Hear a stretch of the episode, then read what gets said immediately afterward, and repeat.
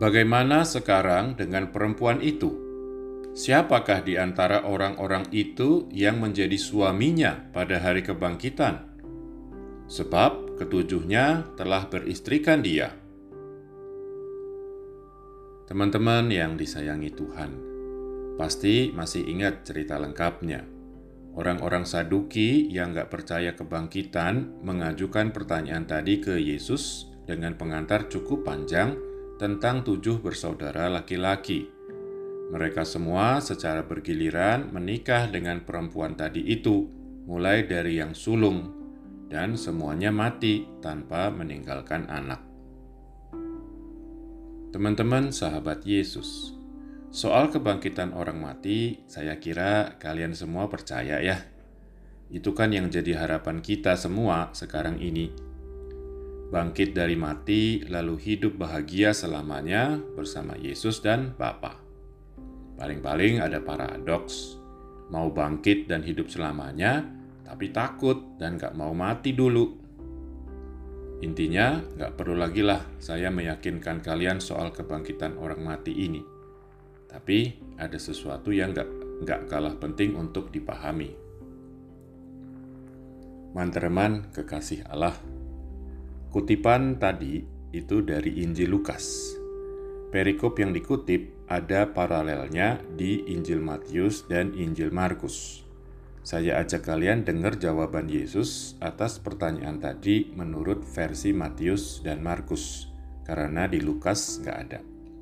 Matius bilang gini, Yesus menjawab mereka, Kamu sesat, sebab kamu tidak mengerti kitab suci maupun kuasa Allah. Markus menulis hal yang sama dengan tambahan satu kata justru.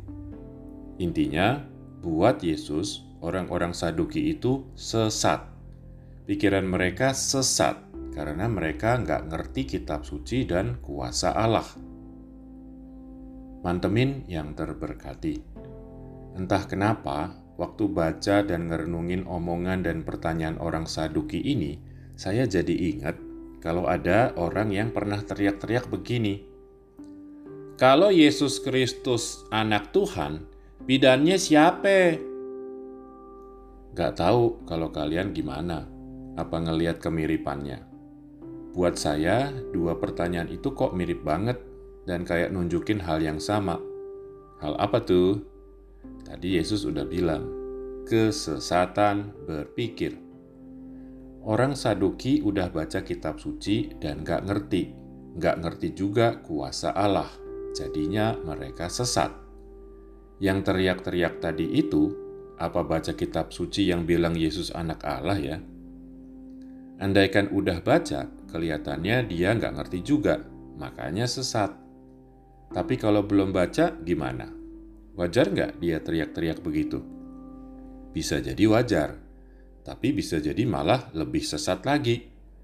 Belum baca kok mau komentar. Cara pikirnya cetek lagi. Benar kata Yesus, gak ngerti kuasa Allah. Lebih sesat lagi, bisa jadi dia nyesatin orang-orang lain juga. Buat sobat kawanan pilihan Allah, ingat ya kata-kata Yesus, jangan sampai kita sesat. Baca dan pelajari kitab suci, bergaul dengan Yesus supaya ngerti kitab suci dan ngerti juga kuasa Allah. Amin, saudara.